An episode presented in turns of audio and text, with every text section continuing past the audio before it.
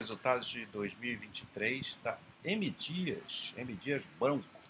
M Dias Branco é uma empresa que fabrica e comercializa é, biscoitos, massas, farinha, farelo, margarina, é, snacks, então um ramo aí alimentício, né?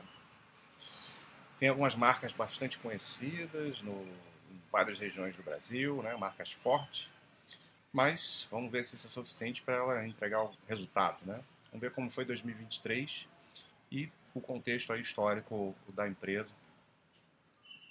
Uma empresa que é, desperta muita discussão, né? Porque teve, tiveram épocas de desempenho bastante diferentes. A empresa de fato sofreu bastante nos últimos anos. Vamos ver se é uma empresa que está valendo a pena, se está compensando, uma boa empresa, para cada um tomar as suas decisões é, como uma empresa, imagino que muita gente seja sócio aqui, uma empresa que é bem cotada aí de, de muitos anos, mas de fato sentiu aí o, dificuldades no bastantes resultados aí anteriores, né? A empresa vai enaltecer muito, aliás, isso é um pouco que fazer uma, uma crítica aqui, é, às vezes você percebe um esforço muito grande na, do RI de, de querer colocar um, uma, uma emoção no resultado, e muitas vezes isso acontece quando a empresa vende resultados ruins. Né? Então, eu sou mais da minha preferência é que o, o release das apresentações e tudo mais seja o máximo informativo possível e, e, cada um toma suas decisões. Mas óbvio que o RI faz o que ele quiser, né? A empresa é, é, trabalha lá, ele trabalha para a empresa e, e, a direção vai, vai ter a característica que quiser e cada um faz o que quer. Isso é uma opinião minha, né? Às vezes me, me irrita um pouco essa necessidade de da empresa mostrar é, serviço e muitas vezes vem é, enaltece muito os pontos positivos e, e, deixa um pouco maquiado os negativos. Isso, isso incomoda, parece que está querendo é, enganar. Né? Isso de uma forma geral, mas eu vendo o release da, da MGs incomodou um pouco é, essa parte. Não me lembro se isso vem de outras épocas, uma situação que eu tive pontual. Mas é só um desabafo. Vamos lá, lucro líquido de 889 milhões em 23, recorde anual. Vai falar em muitos recordes, né? Resultado do trabalho árduo e incansável, bem como consistência, disciplina na execução de iniciativas. É ok, né? Mas assim, não estava entregando, né? Antes, agora veio. Mas é isso. É, enfim. É, vamos lá. Receita líquida. É, isso que eu falando, eu, eu, gosto da empresa. Tá? Uma empresa interessante de acompanhar. É, mas a gente tem que ser realista com, com os resultados. Né? Receita líquida é, em 2023, 10,8 bilhões, um crescimento de 7%. Um crescimento interessante aí, pensando no, no contexto atual. Né? Teve, é, olhando lembrando, pensando aqui, comparando com o resultado de, de, de supermercados, né, que houve deflação é, nos alimentos. É claro que isso, a, a M Dias aqui trabalha com um, nicho né, de, de alimentos, supermercado, de uma forma geral. Onde teve o preço, não houve queda de preço aqui no resultado, mas no contexto de um contexto aí de, de, um, de um cenário para o varejo ou de alimentos não tão muito bem, 7% de crescimento de receita é, é, é, bem ok. Basta a gente ver se isso foi a custa só de preço ou se também de volumes, né? Que é, é muito importante. Eu, particularmente, prefiro quando a empresa cresce por, por aumento de volume e não, e, não, e não só de preço. Claro que o preço vai, né? a inflação vem, você vai precisa repassar isso, mas é interessante que a empresa cresça nos, pelas duas pontas, né? não só a custa de preço. Porque se não cresce volume significa que está perdendo participação de mercado e isso pode ser um problema na frente. Então, vamos secar melhor isso. E o EBITDA aqui ó, parece espetacular, né? 59% de crescimento de EBITDA, 1,4 é, bilhões, bilhões em 2023. Lucro líquido mais ainda, 889 milhões, crescimento de 85%. Então parece que é por esse quadro aqui que a empresa está voando, né? É, e de fato foi um ano, um ano muito bom, né? um ano de recuperação, geração de caixa muito forte, 2 bilhões, bem forte mesmo. É, e não tinha tido geração de caixa no, em, em 2022. Né? A empresa vinha, que fala de algumas medidas que ela vem é, tomando para melhorar a eficiência, né? De fato, a empresa que vem fazendo um dever de casa, né? É, questão do marketing, é, isso aqui, itens de maior valor agregado, isso, isso acontece, né? A empresa tem uma, uma alta taxa de lançamentos de produtos novos que acabam tendo uma participação muito grande nas receitas, ela está sempre inovando com isso, né? É, e claro que isso é importante, é um mérito da empresa. É, ela até destaca aqui 300 milhões de receita de lançamentos em, em 23 na parte de biscoitos.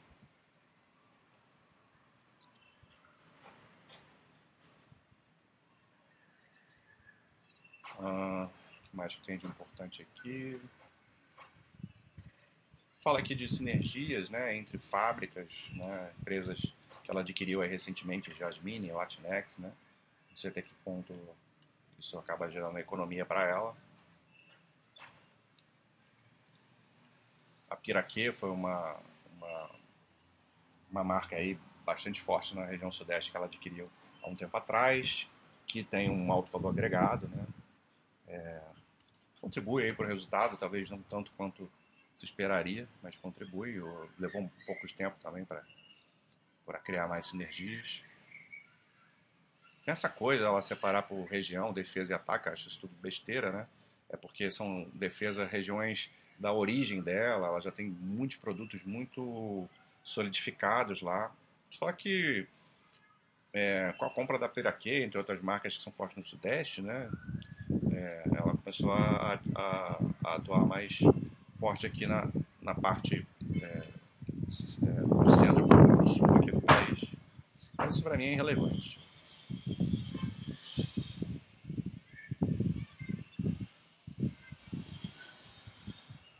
Bom, aqui a gente vai ver a parte. Massa, é, massas e biscoitos são os principais segmentos da empresa, então é sempre a gente tem que botar uma lupa nesses produtos. Né? A gente viu, em termos de volume, que a parte de biscoitos teve queda de 2%, o que não é uma coisa boa. Em massas aqui eu tinha visto anteriormente que tinha caído o volume, mas aqui está um pequeno crescimento.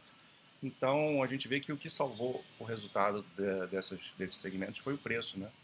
Aumentou o preço do, dos produtos, então ela ganhou 11% em biscoitos e 13% em massas. É, E aqui o preço médio né, aumentou 13% e 11% ao longo do ano. Então, o que, que deu vida para esse resultado foi o aumento do preço, não, não de volume. Não sei se ela vai falar dos outros segmentos, mas os outros segmentos tiveram um desempenho melhor em termos de volume. É, não todos os segmentos, mas a maior parte deles, o que também ajuda a segurar. Né? Então, foi o crescimento de receita não foi o ideal, porque não, a parte principal ali de biscoito e massa não, ou, ou caiu ou, ou, subiu muito pouquinho. Fala que normalização de estoques, né, isso vai ajudar e isso é boa parte da resposta lá do porquê tanta diferença de geração de caixa de um ano para o outro. Então, mais uma vez, mostra aqui o crescimento da receita líquida. É, o volume vendido acabou tendo 4% no consolidado, né? Então, a gente vê que outros segmentos contribuíram é, relativamente bem para amenizar ali os e massas que não foram tão bem e o preço médio de uma forma consolidada subiu 3%. Então aqui ela cita vários fatores que contribuíram por esse crescimento de receita. Já tinha falado do marketing. É, é, tem, é um gasto né, que a empresa faz, mas é um gasto que é importante. Né? 2% da receita líquida, mas é um gasto super importante para você conseguir capitalizar mais para frente. Então, nunca é bom fazer muita economia no gasto com marketing. Ela está repetindo coisas que a gente já viu ali atrás, né? Crescimento alto nos produtos de maior valor agregado.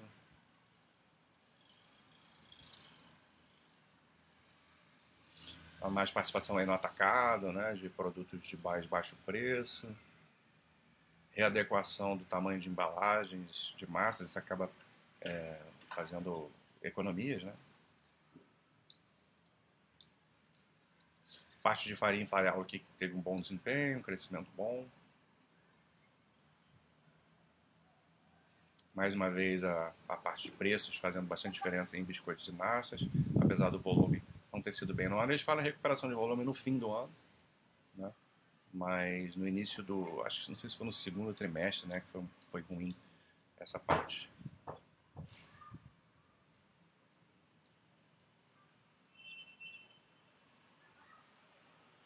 Mais uma vez, falando dos produtos dos lançamentos, que, que são responsáveis por bastante é, parte da, da, do crescimento da receita.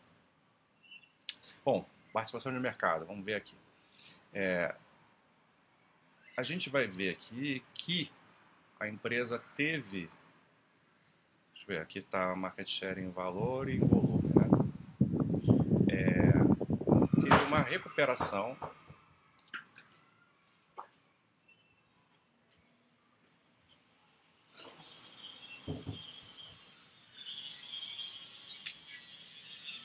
teve uma recuperação de market share é, no último trimestre em relação ao trimestre anterior, é, tanto em biscoitos quanto em massas. Porém, quando a gente compara com um ano atrás, houve, uma, houve queda, né? Em todas, em todas elas. É, e a queda de massas aqui foi bem acentuada. Então, isso aqui não é, não é uma, um dado bom. Né? A gente tem que ver se essa recuperação que eles destacam em azul claro, né? que é a velha história que eu falei lá no, no início, né? Eles dão muito destaque para para coisas positivas para tentar maquiar as negativas, mas aqui não, não tem o que maquiar, né? E vamos ver se essa recuperação é, mais recente ela vai vai continu, continuar aí nos próximos trimestres, né? Mas a empresa já teve market share muito melhor no passado. A farinha de trigo aqui é uma participação menor, né? E mesmo assim não foi o ideal também. Então tem que melhorar muito ainda aí a participação de, de mercado, né? Tanto que teve queda de volume de vendas. Esse aqui não vou olhar não, acho isso besteira. E aqui um dos principais fatores, na verdade para mim isso foi o principal fator, de você ver um, um EBITDA tão forte, né? De tanto crescimento. A M Dias ela ficou muitos anos sofrendo com preço de CPV, né, do custo dos produtos vendidos. Basicamente, o preço do trigo e do óleo de palma, que é a base né, do, do, dos principais produtos que ela, que ela vende. Né? Então, isso aqui ela não produz, ela precisa comprar o trigo e o óleo de palma e ela utiliza isso para produzir o, o que ela vende. Então, isso ela não tem controle. E passou um período é, muito longo de alto, altos preços. Você vê um topo aqui de crescimento em 22, né? É, de trigo e de óleo de palma e que foi diminuindo aos poucos, né? E agora terminou o ano aí no, no, no mais baixo valor aí desses, desses últimos é, dois anos aqui, tanto em um quanto no outro. E isso fez muita diferença, né? Porque é o principal custo da empresa. Então você diminui muito o CPV e aí você nem precisa aumentar tanto as receitas para você ter um, uma alavancagem operacional. Então, por isso que o EBITDA aumentou tanto em recuperação de margem por conta disso. Então, é, claro que isso é importante, uma hora ia acontecer, demorou muito para acontecer isso aqui, mas a empresa não pode depender só disso, né? Porque se esse CPV aumentar muito no futuro, será que ela vai continuar tendo esse resultado, sendo rentável? Então ela tem que ser interessante em qualquer cenário, né?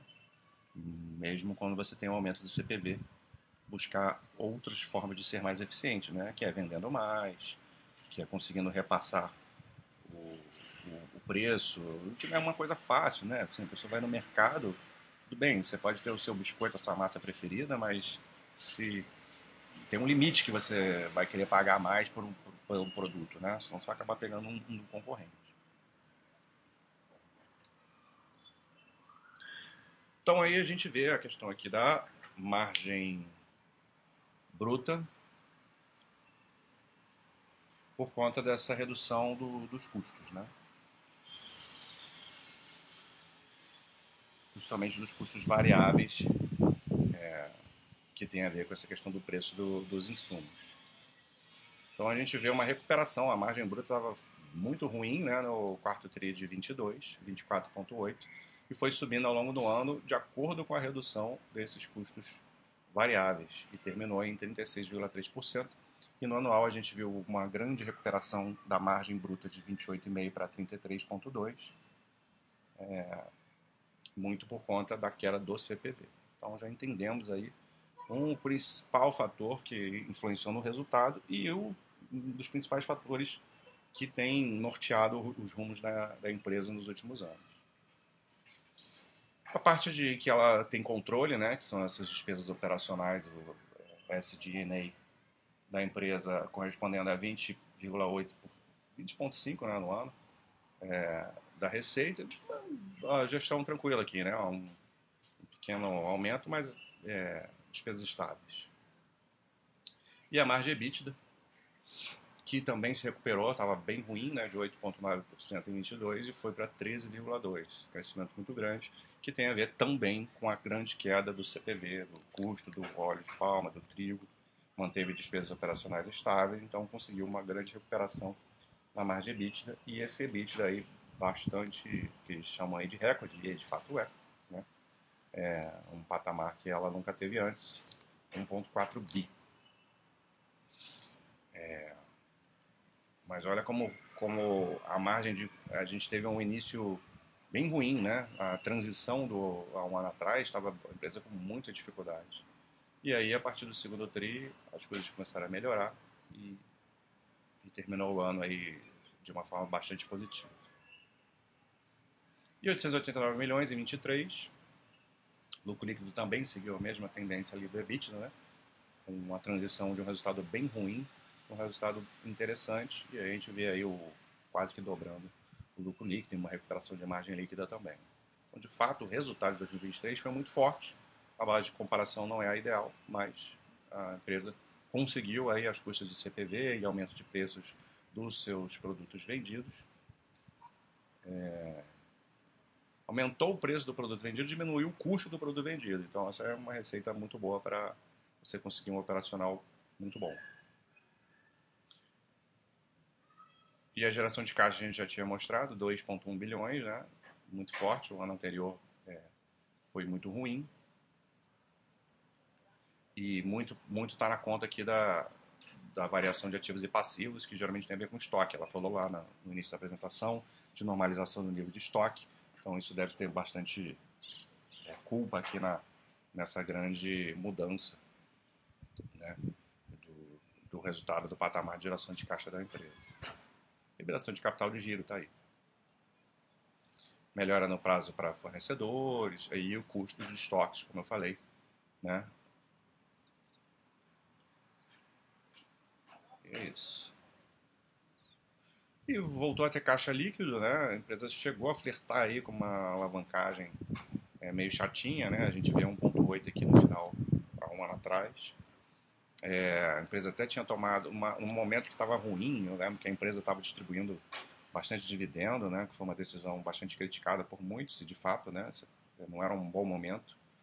Mas empresas fazem isso, né? Às vezes para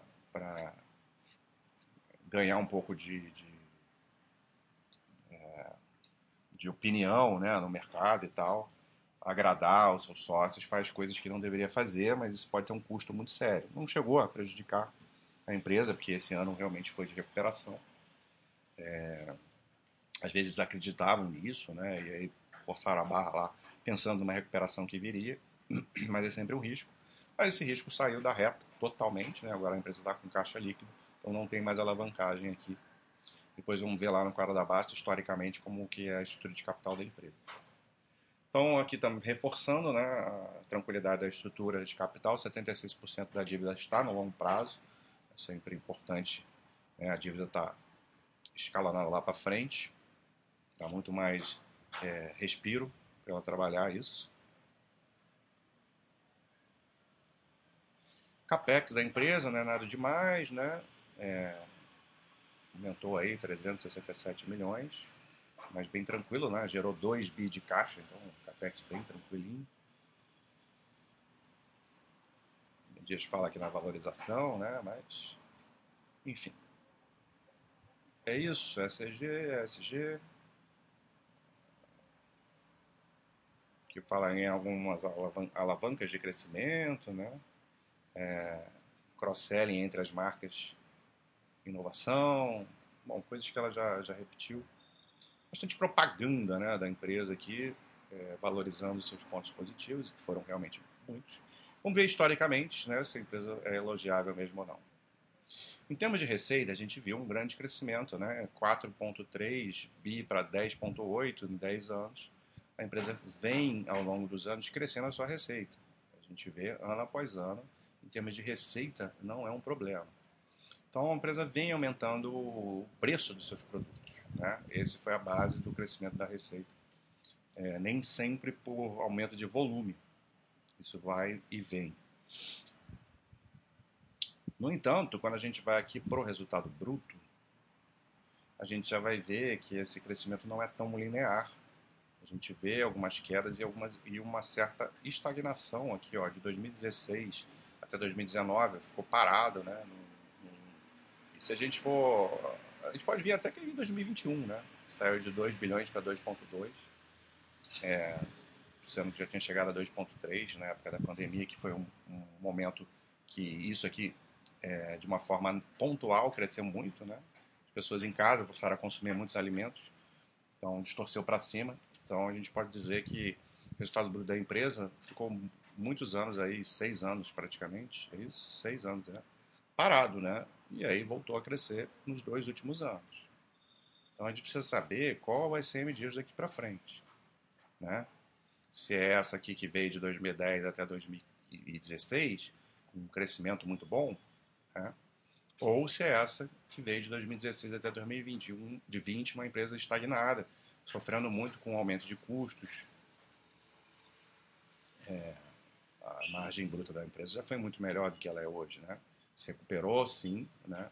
Mas é uma empresa que precisa mostrar consistência. O EBITDA, vamos ver aqui, ó, é, também muito parecido, né? Até 2016 aqui veio aumentando, a, e aí, quando chegou num patamar de 900 aqui em 2016, ficou ali nesse patamar, não, não evoluiu mais. Aí teve um ano péssimo, aí voltou em 2020, depois voltou a ficar ruim em 21, e aí chegou a 900 de novo em 22. Então aí já tem é, um, um período aí de sete anos sem evolução de, de EBITDA né, operacional. Isso é um número, um dado bastante ruim, não é o que a gente quer uma empresa. E agora aí uma, um, um grande salto por conta desse resultado que a gente analisou agora. Então, mais uma vez, né, a margem EBITDA se recuperou, mas ainda não está no patamar que já foi outrora. É, o lucro líquido vai ter essa mesma dinâmica, né, um lucro que ficou estagnado por muitos anos e agora passou por um resultado recorde.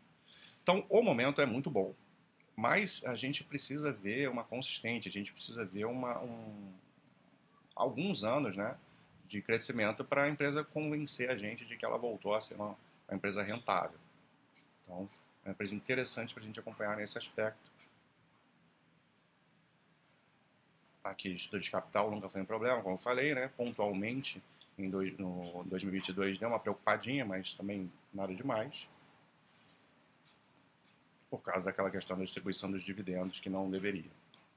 E geração de caixa é um ponto positivo. A empresa sempre teve uma boa geração de caixa, porém, é, também é, ficou estagnada por um período lá com algumas oscilações e agora vem muito forte. Então segue a mesma coisa que, que, que eu falei para as outras métricas. Né? A gente precisa ver consistência na empresa. Porque senão é isso aqui. Né? A empresa que vinha entregando bastante resultado até 2016 e de 2016 para 2022 foi um fiasco. Né? É, até hoje, né, em termos de retorno, ainda não, não voltou. O lucro melhorou muito, no longo prazo a cotação segue o lucro, então a gente tem que ver se a empresa vai continuar entregando esse crescimento como foi em 23. No longo prazo aqui a gente vê um, um retorninho bom, né, no, no long, long, longuíssimo prazo, porém nos últimos 10 anos não, né, não foi um, longe de ser algo interessante, né? Até nos últimos 15 anos, né? Nos últimos 15 anos perdeu até para o CDI. Então, é uma empresa que, que no longuíssimo prazo entregava resultado e nos últimos anos é, deixou de, de, de, gerar grandes valores para o seu sócio. Vamos ver daqui para frente, né, se ela conseguir repetir o esquema que foi em 2023. Vamos ver se só foi a custa do CPV ou não. A empresa precisa convencer a gente de que ela é uma empresa interessante mais uma vez. Um abraço.